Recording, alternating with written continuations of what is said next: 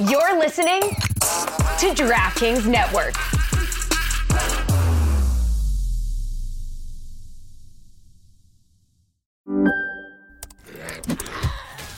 Wait, are you gaming?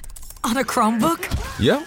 It's got a high res 120 hertz display, plus this killer RGB keyboard. And I can access thousands of games anytime, anywhere. Stop playing. What? Get out of here. Huh? Yeah, I want you to stop playing and get out of here so I can game on that Chromebook. Got it. Discover the ultimate cloud gaming machine, a new kind of Chromebook. Please help us. We need you without Alison. Please help us. We are without a paddle out here. Hey guys, welcome back to Too Many Men. We are without our superstar, Alison Lukan, today. She has so much exciting things in the works. And then we all saw the outpouring of goals last night, and we will get to that and we'll get her take eventually. But for now, me and Shayna are twinning right now with our Too Many Men hoodies, where you can get them. Where, Shayna? Um, I should have studied this fucking link. I know, I'm It's- already putting you on the spot. It's it's like I don't know why the link is so hard because there's so many dashes, but just go to our Twitter, two underscore much underscore man, and either go to our website from there or just look at any of our tweets where we're talking about our merch, and we'll make sure to link it in the show notes. Jeremy, producer Jeremy, please help us. We need you without Alison. Please help us. We are without a paddle out here. We're trying our best though. We were up, some of us were up all night because our Spotify wraps came out and we thought it'd be fun to kind of go over, I don't know, our top five songs. Shayna, what were your top five songs of 2022? My top five songs of 2022. We need like a bit of news drum roll. I feel like.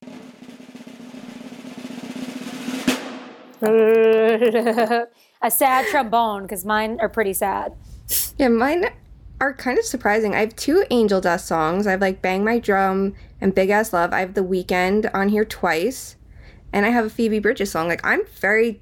This is not what I anticipated for my top five songs. Me either. You had an amazing, like, you just have a great sense of music. Like, I always look at your playlist whenever I want to find some new stuff. So look at Shayna's playlist, people. What was your number one song? It's Bang My Drum by Angel Dust. And it's funny, like, when it's just music I listen to and I sew and I write. Like, if we do anything and we have, like, you know, you're playing a speaker while, like, we're all hanging out, I don't use my phone. I use Rich's phone. So his is filled with, like, Japanese dance music, K-pop, NSYNC, like the most random shit for like someone you wouldn't expect. And now he listens to that stuff too, like regularly. It's addicting. You've gotten me into K-pop and things hyper pop, I guess you'd call it too. Yeah. I really like it. It's really good for ADHD brains, which I think we both kind of have. uh, my number one. Have you ever heard the song "God Is a Freak" by Peach PRC? I haven't. I was But I'll listen to surprised. it. Yeah, it's really good. It reminds me of your music, kind of. Um, it's kind of this girl on TikTok. She's Australian. and She's fucking hilarious, and she's an amazing singer. And it's a great song about like how she's gay and why would God care? And I don't want to go to heaven if He cares about that. But it's like more fun. I don't know. It, it- it's a good. I don't know. It's all over the place. Um, then I got a lot of Taylor Swift. Bejeweled already made the top five. Cruel Oh Summer's god, there. I am really embarrassed. Zero to a hundred by Drake is in my top five. Do, do you want to be cursed? Like, are you trying to? Are you listening to him to try to understand the mindset? Are you trying to like get predictive values of who he's going to bet on so you can go opposite him? Honestly, maybe. Or maybe the reason I had a crazy year was because I was cursed by Drake. So maybe I'll lay low on that. Yeah, I think so. All right, before we get into everything that's gone on around the league, we have. Do you want to do the honors this time?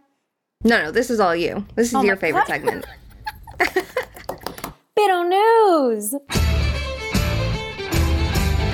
Okay, now I picture the sound in my head. Thank you, Jeremy.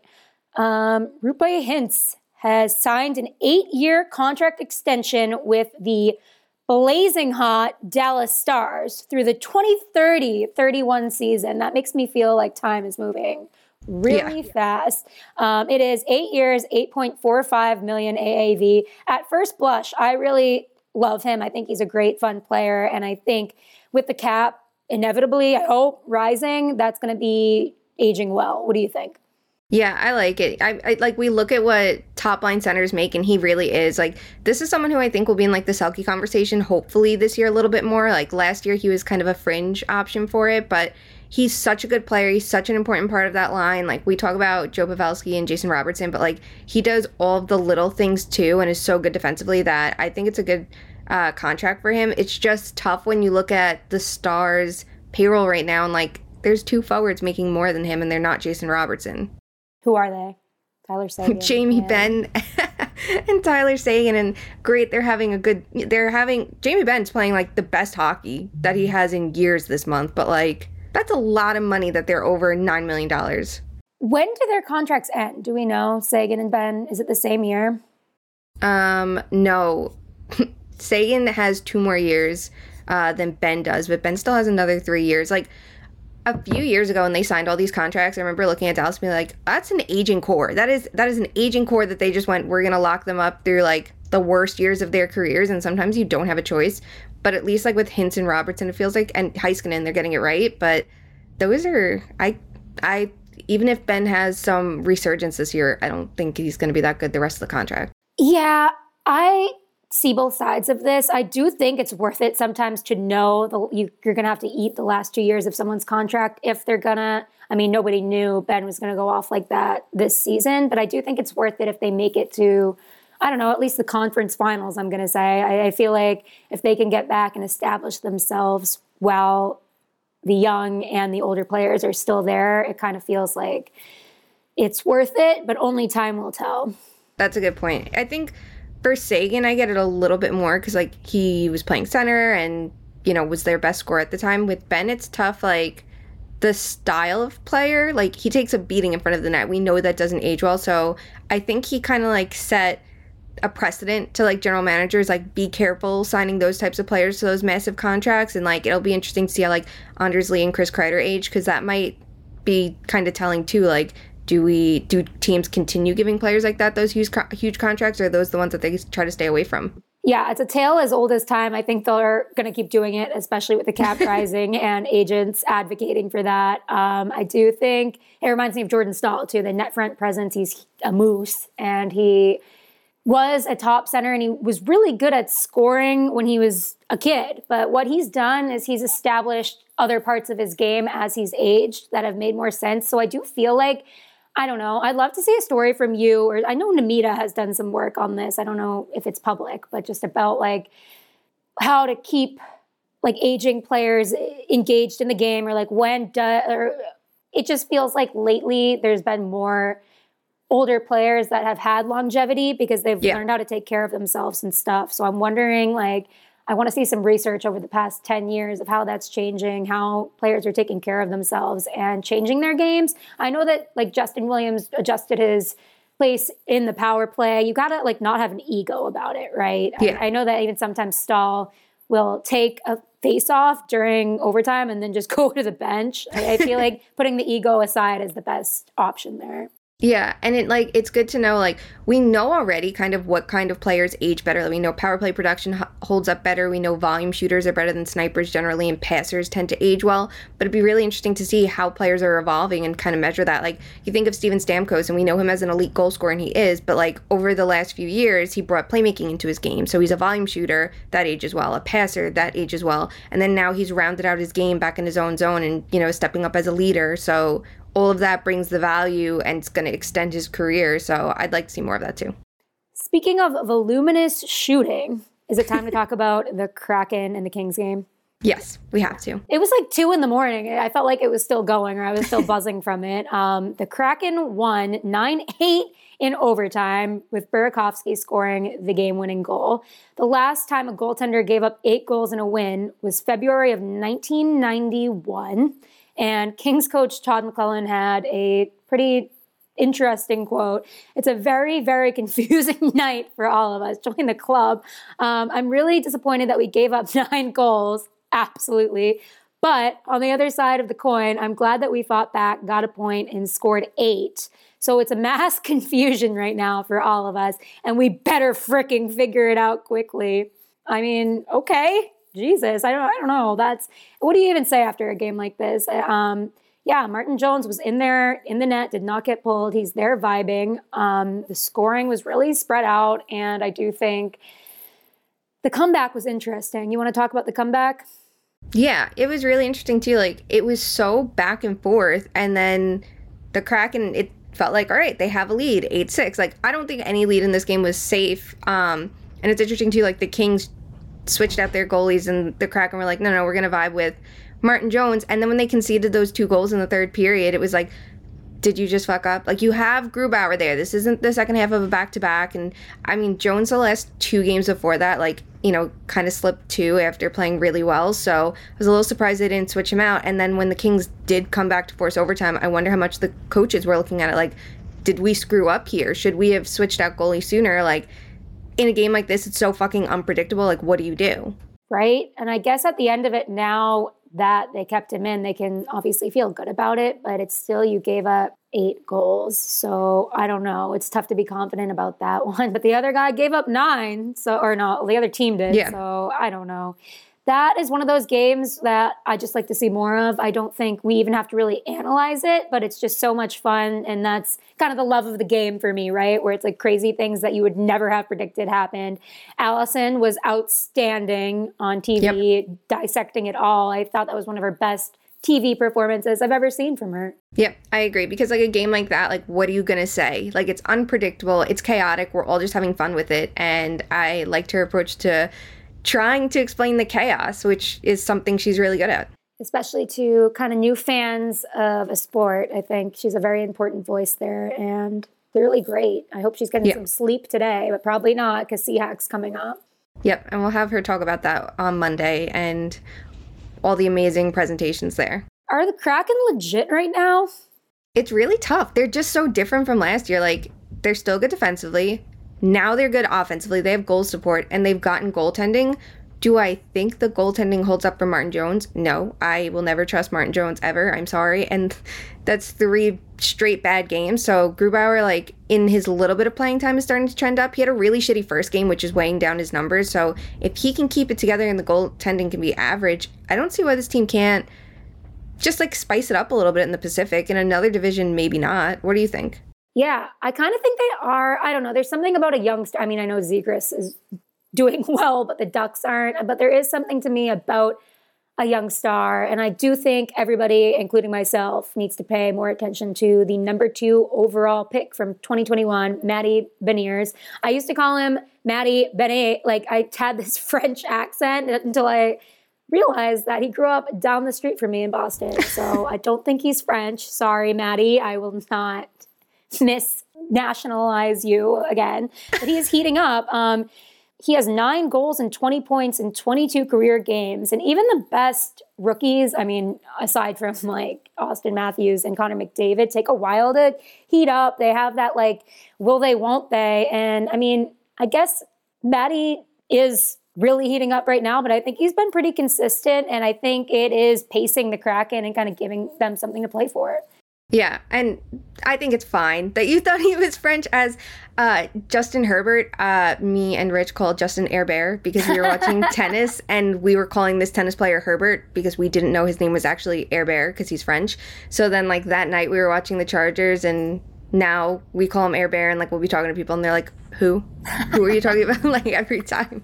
But no, I think his his emergence is really fun because we look at the Kraken last year and they had like a lot of injuries, you know, like Tanev was hurt and I think Schwartz missed time with injury too. So like it obviously hurt their offense. And then Matty Beniers came in so late, but now they have this like rising star in him. They have a healthier forward group. They have reinforcements from guys like Burakovsky and Bjorkstrand who are good additions. So it's like they're really creating offense together. And then like Beniers has the support. So if he has an off night, it's not as like glaring because there's so many different contributors there. And I hope that we get to see that from Shane Wright in the future too. Like it'll yeah. be nice, but I think the important thing to remember with the two of them is that like even if they're both top prospects and they're both you know drafted in the same like range as each other same positions like how different a player's path can be. And you know like everyone there's no like cookie cutter path that you have to take if you're like a top five pick and you happen to be a center. So i think in the long run this is going to be really good for them. Exactly. I think it's good asset management. I mean it's easy to say but i do think they aren't applying the same philosophy to each of their picks. So I think Yep. that that's good for them. Yep. In other news, I mean, I guess similar news, teams are blowing two plus goal leads more this season. Can we talk about that for a second? Yeah. So as of uh, Tuesday, before Tuesday night's games, there were 299 instances of teams being up by at least two goals in a game, and 15.7% of the time, teams have blown that lead and lost the game. It's actually changed the result. And like normally, the most we've seen in the last 10 years is, you know, 13.5% of the time. So maybe this will normalize as the year continues on. But it's interesting to see, like, with the rise of goal scoring, how this is happening and which teams are doing it. It's, you know, the Bruins and the Devils are the most efficient. Teams like the Blackhawks, they have four comeback wins. They also have been trailing by two goals at least 14 times, so it's a little bit different. And then when you look at who's blowing it, the funniest part is the Canucks have been ahead by two goals 14 times, and seven times they've blown it. And a lot of that came from like their early season struggles, but it happened last week against Vegas. Meanwhile, teams like the Bruins, the Devils, the Stars, Islanders, Jets, Senators, and Canadiens, anytime they've led by two or more goals, haven't blown the lead to lose the game. They might have blown the lead, but they didn't lose the game ultimately. What do you make of this? Because I saw somebody say the other day that they think it's because goaltending isn't what it used to be. I'm like, I don't know if I agree with that. I, I think it might be a little column A, column B. What do you think? I think it's more about the goal scorers than the goaltending. I think it's just teams are more creative. And when, like, we see it when teams are down in games, maybe that's when they're going to give, like, you know, more creative players a little bit more leash to just do anything and it gets a little bit more chaotic. And I think the other thing too is teams tend to get into a defensive shell when they're in the lead. And I think there's something to risk management, but I also think there's something to avoiding being too one dimensional. If you're only playing defense, like that that's all you're doing. If you're playing offense, you're now forcing your opponent to play defense and then they can't create offense. So I do think there's something to seeing like what's the best and the most sustainable way to defend a lead in a game and maybe we need to be a little bit more creative with and a little bit more aggressive because we're seeing the Rangers are a perfect example of it against the Oilers. They were good for two periods and then the third period they're up 3 nothing and they were on their heels thinking we're just going to go into a shell and not create offense and it burned them. Do you think this is something that as the season goes on, though, people are going to adapt to more or no stopping the young, fast kids? That's a good question. It really depends on how much coaches are willing to like adjust their tactics and adapt on the fly to this. Like if they're willing to, then I think that we'll see this kind of slow down. I could see a team like Boston and even New Jersey like keeping it up. Um, it seems like they're trying to do whatever they can, but like will a team like Vancouver change their strategies and their risk management in games that they're leading? Like I don't know how if they can. I don't know if they're good enough to do it. Yeah, sometimes like we can change. I see this a lot with power play arguments when people are upset that a power play is bad. It's like, no, PKs have gotten so cerebral too. And then there are adjustments you can make, but at a certain point, it's like all these coaches learn the same things. And it's what what is the caliber of the personnel? Yeah.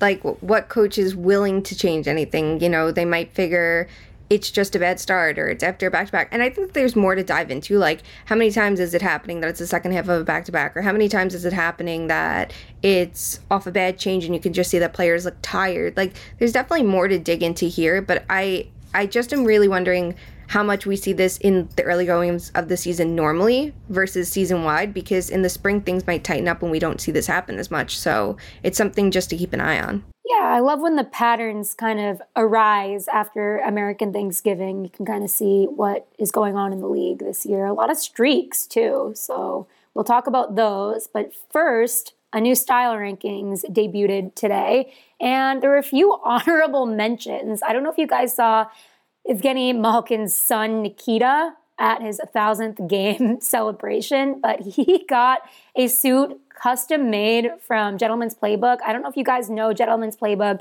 They're must follow on Instagram. They do a lot of NBA, MLB, and NHL's custom suits. The guy has a, his name's Tom. He's a really interesting story. He was, I think he did something on Wall Street, and then he just decided like to teach himself how to be a tailor, and he did it. And now he just makes these sick custom suits for guys and for Nikita Malkin. it's, It's so adorable. Cute. So cute. the cutest. And then we've got. I went back and forth. I'm like, should I let JT Brown be a part of the actual rankings, or it, I, should I stick to my guns? I'm like, I have to stick to my guns on this one. As much as he's taking everybody to school with all yep. of his looks, I just put him as an honorable mention because I don't want to mess with the algorithm when we do it at the end of the year and say like who had the best, the top 10 or whatever it is for the whole year. But he, you guys have to check out his hockey fight cancer suit. There's so many details. The Adidas brighter purple shoes. I'm loving like the two tone color look lately. Have you been seeing that in the league lately? Yeah, and I, I love that. I love two tone purple as I was literally just shopping for Nike blazers that were two tone purple um because I was trying to figure out like what I want for Hanukkah and like I only know shoes. So, uh, very here for that. It's bold, it's interesting. It's like, I think purple is a fun color that we need to see more of. And I think just like the way it fit, like everything about it was perfect. So, I want to see more players take notes from JT on how to how to dress. Absolutely. He's and Lexi, his wife, has definitely yeah. helped in that aspect. But he is great with a theme. He's great off theme. It's like every week this man brings the heat. And it's funny because a lot of people in the media joke around. I, at least I hope that they're joking that they should we should do a media version of this. I'm like JT would take us all to the cleaners every day. But that's it for the honorable mentions. If you want to see the actual list, just I've I've tweeted it out. It's on BR Open Ice, so come through. Yeah, good luck because there's some really good fits from people like Yanni Gourde, who's quietly always crushing it, and Cole Caufield, And we love the style King K'Andre Miller. Oh, he's a perennial. Folks, we unfortunately have a really horrible bit of breaking news that happened during this podcast recording. Um, Wednesday, the Penguins announced that defenseman Kris Letang is out indefinitely after suffering a stroke on Monday. The team says he is not experiencing any lasting effects and will continue to undergo tests over the next week. He reported symptoms on Monday. You might recall that he also had a stroke when he was 26 in 2014, and he's become an advocate for testing and awareness ever since. Um, Tests at that time showed Letang has had a very small hole in the wall of his heart since birth called a PFO, and it's possible the defect could have led to the stroke. Um, and he said at that time, I hope that by making my condition public, I can help other people by encouraging them to seek medical help if they experience some of the general symptoms associated with the stroke, regardless of their age or general health. So, everybody, be aware of the stroke symptoms and don't be afraid to ask for help or and take yourself seriously because if Kris Letang can get one, anybody can get one. That absolutely sucks. Um, I am so happy there's no lasting sy- symptoms, and we send him our condolences. But hope for a speedy recovery.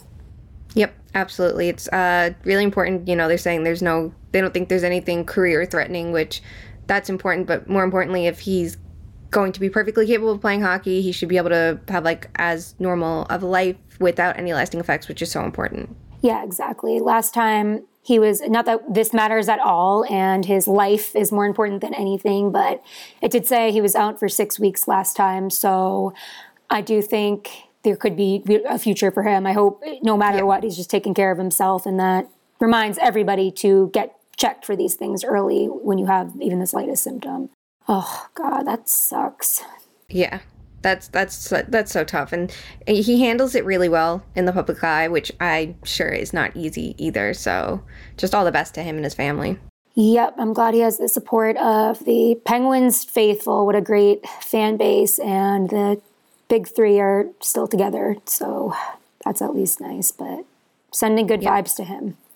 Yeah, agreed. Now for things not so nice. We've been we haven't had to do this recently as often because like it feels like people are trying not to piss us off this season. they know they know if they fuck up they're gonna land here, but we have a new addition. Yeah, this was just file this under weird and unnecessary comments that were really rude. Um, Boston Bruins play by play announcer Jack Edwards, who I don't know, I'm not the first one to shit on Jack Edwards. Like, I do think I, I get why fans of opposing teams and fans of the Bruins don't he's not for everybody, but this he's done some really like unacceptable things, and this is one of them. Um, on Tuesday night's Boston Bruins Lightning game, he made fun of Pat Maroon. He said, listed at 238 pounds. That was day one of training camp, and I've got a feeling he's had a few more pizzas before then and now. And he also said inadvertent fasting for Pat Maroon is like going four hours without a meal. But hey, three cups in a row, who can argue with his formula? Um, I don't think that's funny or fun. What, what are your immediate yeah. thoughts on that? Yeah, it's just, it's being an asshole for no reason. Like, you know, players are all built differently. Like everyone's always taking jabs at, you know, Phil Kessel and we've heard Fat Maroon and things like that. Meanwhile, like he has three Stanley Cups. He's healthy enough to like he's healthy and an NHL player. Like anybody else want to try to get on the ice and go like I think it's so easy for a commentator, anyone else to just like talk shit about a player, like anyone in the media, like get on the ice and go head to head with them and see how you fare. Like it it's just it's fucked up. Like there's no reason for it. If you want to say like something about his size, like I don't know, talk about like he's he has a big frame and is a good net front presence. Like that's what you do in hockey. You don't need to talk about his eating habits. I just also feel like the Bruins were winning. They've had an amazing season. It's not the playoffs or anything. There's not really need for commentary like this. I don't know. There's never a need for it. I know he calls himself whatever he calls himself, right? Like and he and he's one to yeah. joke around, but I think we should change the way we talk about weight and making fun of arguably overweight people. I don't know. I, I just don't think that's nice for the folks at home listening to that at all. Yeah, there's no need for, especially like you're on a broadcast that not only is being viewed in Boston, but it's like a, a national broadcast that's going to be heard around the country and around you know Canada and really around the world. If people want to watch games like overseas, like there's no need to just start dragging Pat Maroon for like no reason. There, there really is, and he's doing just fine. Absolutely. He got a lot, Jack got a lot of pushback on this, so we'll just add to that and have him on our shit list. But maybe he'll apologize. I don't know. Yeah.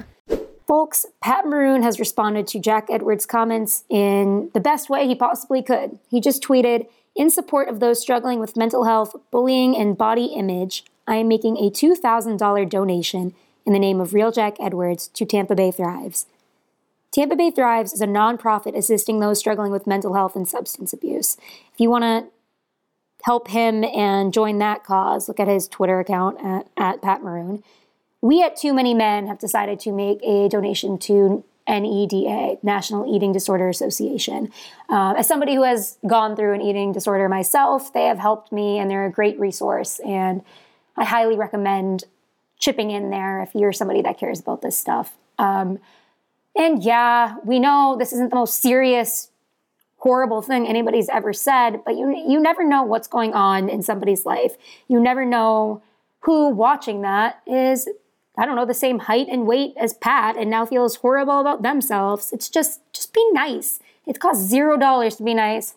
Let's start our vibe check on teams in and out of playoff spots post Thanksgiving. Um, let's start with the Metro.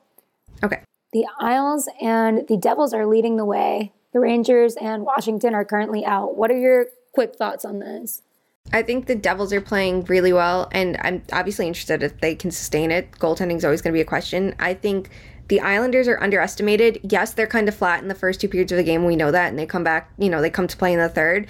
But they have one of the best goalies in the league right now, so it's going to be interesting to see how other teams like force their way back into the mix. Like, you know, the Penguins right now, what are they going to do to keep themselves in the race? And the Canes, I think, are in a good position. The Rangers have work to do. The Rangers had a good first month and a shitty second month, so they're probably somewhere in between that, but it's going to be an uphill battle. And the Capitals have been dealt one of the shittiest hands. The injuries have been tough. Uh, Darcy Kuemper has struggled a bit, but like, look at the team in front of them. So they'll get the reinforcements, but I won't be surprised. Like someone's gonna have to come out of the playoff mix from last year for the Islanders and Devils to both make it, and it wouldn't surprise me if it was the Capitals. I said it at the beginning of the year, and I'm gonna stick with it. Yeah, as much as the injuries have been brutal and to key players and like so many injuries, and now they're looking better that Oshie's back and they are turning it around. I don't know if it's gonna be too late just because it is kind of an aging core and they have a lot of slack to pick up on. They are trending in the right direction, but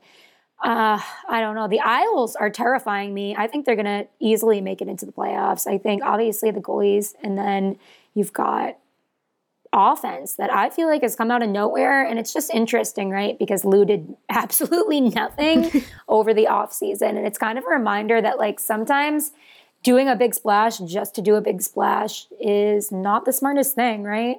Yeah, like I think a big thing for them was seeing like the impact of a coaching change, and we can see like they're not as tight defensively, but they're making up for it with their offense. And last year's so tough to measure by because there were injuries, there was COVID outbreaks, like there were so many things working against the Islanders. And at the end of the year, they finally like found their footing. So seeing players pick up where they left off isn't surprising. And, you know, if they can give Wahlstrom some more ice time, he's definitely earning it. That's going to be a step in the right direction. And then I think to like legitimately contend this year, they could add a middle six winger at the deadline. And there's definitely going to be players available. So if they can keep this up till then and then just sprinkle something in without necessarily breaking anything up, like take advantage of the window they have, which really is these next couple years. And and then you know fuck the rest. They've already moved so many assets so i say just like go pedal to the metal for it. Absolutely. I'm with you on that one. All right let's pick one team to talk about from the atlantic. You go. Um okay we've talked about the maple leafs enough. Let's talk about the panthers. They're three four and three in their last 10 their expected goals against is pretty rough right now and i know like they were dealing with injuries like right now barkov's day to day and they were without ekblad um, and they figured out their power play scoring and they have the five on five offense, but it just feels like they need a little bit more in their own zone because the goaltending's not perfect. Like Spencer Knight's been fine and he's played a little bit more this season, and Bobrovsky is, you know, fine. Like they're both fine, but they're not what this team needs for the blue line that they have. And you can play a style where your best defense is a really good offense, but they still need to have like there's defensive skills necessary to be a good offensive team to maintain the puck and to consistently get it back from your opponent. So it just they don't have that same comeback ability as years past. Like um, the panthers have trailed by at least two goals eight times this season and zero times have they managed to come fully back enough to win games. We saw it this month three different times. I think it was against columbus calgary and i'm missing one team but it was three straight games where they tried to come back and they still fell short. So I think that's pretty important. Is goaltending or defense or both? Both. You think they should go all in for a Carlson? I don't know if he's going to help that much defensively. He's going to help offensively, but if you have the puck, you don't have to play defense. Yep. I'm all for it. I think they should absolutely go for a defenseman. I don't know how they find the cap space, especially for someone like Carlson, but like they've committed, like the Islanders, they've committed to these couple of years. Just go for it. Bobrovsky for Carlson. Who says no? Oh my God, everyone. that would be fun. Imagine there's so many years. There's what four years left on the contract. Like, what are we doing here? All right, pick a team from a Central that isn't Dallas. Wait, who do you have for the oh, Atlantic? Oh, I was going to pick the Panthers too. I think I don't know. I can also pick Detroit. They're in a wild card spot. They're vibing. Um, I don't know what I expected. I expect them to be better than last year, but I didn't expect them to make the playoffs this year. And now I'm really excited. Um, Larkin is having a bit of a resurgence, if you want to call it that, or maybe he's like having a back a call to relevance. He's got nine goals, 24 points, a plus nine in 21 games. Um, I do think, obviously, when a team is in a rebuild and is going through a brutal few years, you want to place the blame on the one C. Um, people are wondering if he's the guy. Do we think he's looking like the guy now? Yep, and I think he's going to get paid. This is why, like, if I were the Red Wings, I would have wanted to pay him last summer after they saw a bounce back year from him. And now that he's putting together two strong seasons in a row, you're like, oh, so this is like who you actually are. And the one bad year before that was the outlier. Kubalik uh, has been a great, is that how you pronounce that? Kubalik. Kubalik. Kubalik. Kubalik has been a fantastic acquisition. He's got also nine goals and 22 points in 21 games. I think this showcases kind of the right way to do a rebuild, right? Yeah, like it they were cautious with it, but they found these like low risk players like Kubalik to add. They strengthened what hurt them last year, their defense and goaltending, and now like they're putting it together and like they still could use a big piece up front, but it seems like they have the assets and they've been patient enough with this and I mean, I guess it worked out for them like that Kubalik got the ice time to show he could play at this level, like with Bertuzzi and Vrana out, but you know, it, it's working for them. The only thing I ask of them is for my bestie, my Norris pick that was out of left field for this year, Mo Seider. I, I, want him to be a little bit better. I think he has it in him. I do think he's kind of going through it. Um, he's been picking it up recently, but he is a minus 10, which is a kind of product of being on a young team and leading defenseman in ice time. I'm not sure if he actually does. I'm, I'm going to bet that he does. So Yep, and he- plays top competition. yeah, he plays top competition, and I think it's important that they don't shelter him and they're letting him. Is this an appropriate raw dog the NHL right now? I, I think he's going to figure it out. So I'm with you. I still believe Mo. Yep, and I'm very sorry for him that he keeps having to drag around his defensive partners. What it was what Danny DeKeyser last year? Now it's Ben Chiarot. Like Yeah, yeah. that's that's not the easiest for him. That's a can of worms. Okay, pick one from the Central. Mm, let's go with the Stars because I think that there's like something like the Jets are in second place, but I look at the Stars and I'm like, there's a little bit more sustainability here because they have before this they were a top line and a number one defenseman and a starting goalie.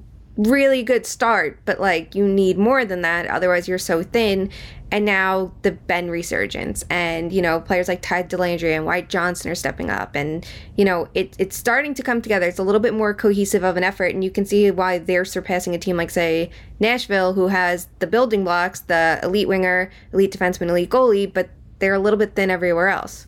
Yeah, absolutely. Um, I do think their first line might be the best line in hockey right now. Thoughts?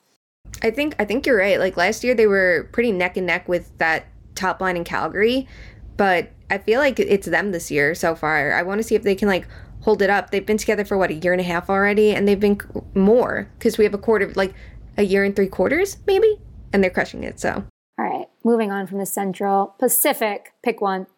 um, how about Edmonton? Edmonton's a wild card seed right now, and like when you want to talk about the Pacific, you have to. I think expectations are like the biggest conversation because who expects what of each team, and like Edmonton and even Calgary, you expect to be legitimate contenders right now based on all the moves they've made, all that they invested, and for Calgary, I mean, I'm sorry for Edmonton, who they have up front, Connor McDavid and Leon Draisaitl, you should want to contend every year, and the defense is not good. The adjustments that were made at the end of last year when Woodcroft took over are not sticking as well, and the goaltending. What are we? How? How is it this chaotic always? So good fucking luck, America's team. You have a long road ahead. I know. I, I think the Kane injury obviously hurt them, but it is a matter of goaltending, and it's just like this tale as old as time with this team. It's just kind of you can have everybody scoring 700 goals, but we saw last night that some people are still going to lose 9 8. Like, this is just kind of the league we're in right now, right? Where high octane offense simply isn't enough. It is necessary, but it's not enough. Like, all these teams are so good. I don't know. It's just, it's really frustrating in Edmonton as usual. It, it can't not be. Um, it, it really can't not be. And then you look at the teams around them, like the Kraken have that scoring depth that we've always talked about. The Oilers aren't getting the contributions from everyone, and Vegas kind of has like all of it put together if they can just keep channeling it the right way. And you know, the Kings have some defensive structure, so it's like there's things that like the Oilers are that have that their opponents don't have, but it's just that consistency. And like if anyone figured out, I'm sure they could. Like them in Calgary, I think we all expect them to figure it out. But it's just like really interesting to look at Vegas, Seattle, LA as the one, two, three right now. I don't know if I have East Coast bias or it really is a strange division, but No, um, it's a strange division, I Yeah, think. it really is. It's interesting. Like I always think, what if? What if things were different? But that's not. That's Yeah. life, baby. That's hockey, baby. okay. Speaking of John Forslund, let's, in honor of last night's Kraken win and the most insane game in recent history, let's do an FMK revolving around that. I'm gonna have you go first. Shayna, are you ready? yes. Fuck, Mary, kill. A defensive clinic, a goalie duel, or only offense, no vibes. Okay, I'm going to fuck only offense, no vibes. It's fun, it's exciting. Do I want that every single night? I'm not so sure because I do like goaltending and defense a bit more. Um, so I think those I think what makes those games so much fun is that we don't get them every day. Like last night's game we were all jumping around about like, "Oh my god, this is so exciting." We don't see that every day and like if we did, maybe we wouldn't enjoy it as much. I will kill a defensive clinic. I love defense. I love structure. I love all of that. But I think that first of all, I hate how defense is talked about a lot of the times because if you go too traditional like with it, there's no insight. It just can be a little bit bland, and those games like you know aren't always the most exciting. And I will marry a goalie duel with a goalie duel. Like when I think of it, I'm thinking like one goalie's facing 40 shots, one goalie's facing 50 shots. It's like the tension is rising, like it's a 0-0 game, you're locked in, you want to see one goal, who's going to get beat. Like I think that can be so exciting because the teams generally if it's not a game that's this like low event 18 shots apiece, no one's generating anything. It's both teams are pressuring and you just have this like incredible battle. Like to me that's one of the best kind of hockey games. Okay, that's fair. I, I do see the merit in all these, and I enjoy, like you said, if any of these happened every single game, we get bored of them. The beauty is that they're all capable of happening happening on any given night. I am going to marry a defensive clinic because I was a defense woman and I get a lot of joy out of the technical, boring little things on defense. And I just remember watching the David Ayres game with the Canes, and it was like it it wasn't no offense to him, but it wasn't him being a good goalie. it was them like jump blocking shots and getting clearing the puck and doing everything they absolutely could to make sure the Maple Leafs didn't get shots on him. And it was just like one of the most intense, fascinating things to watch. I will oof.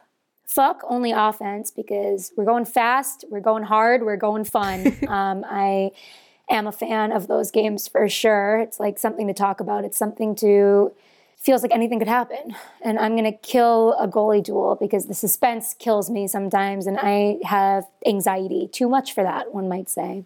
That's completely and totally fair. Well, look at us. Anyway, okay, that concludes our episode today. I hope we did okay without Alison. She will be back to discuss a ton of things shortly. So until then, we love you. We are hoping for a safe and speedy recovery from Kris Letang, and we are shaking our heads at Jack Edwards. Love you. Bye.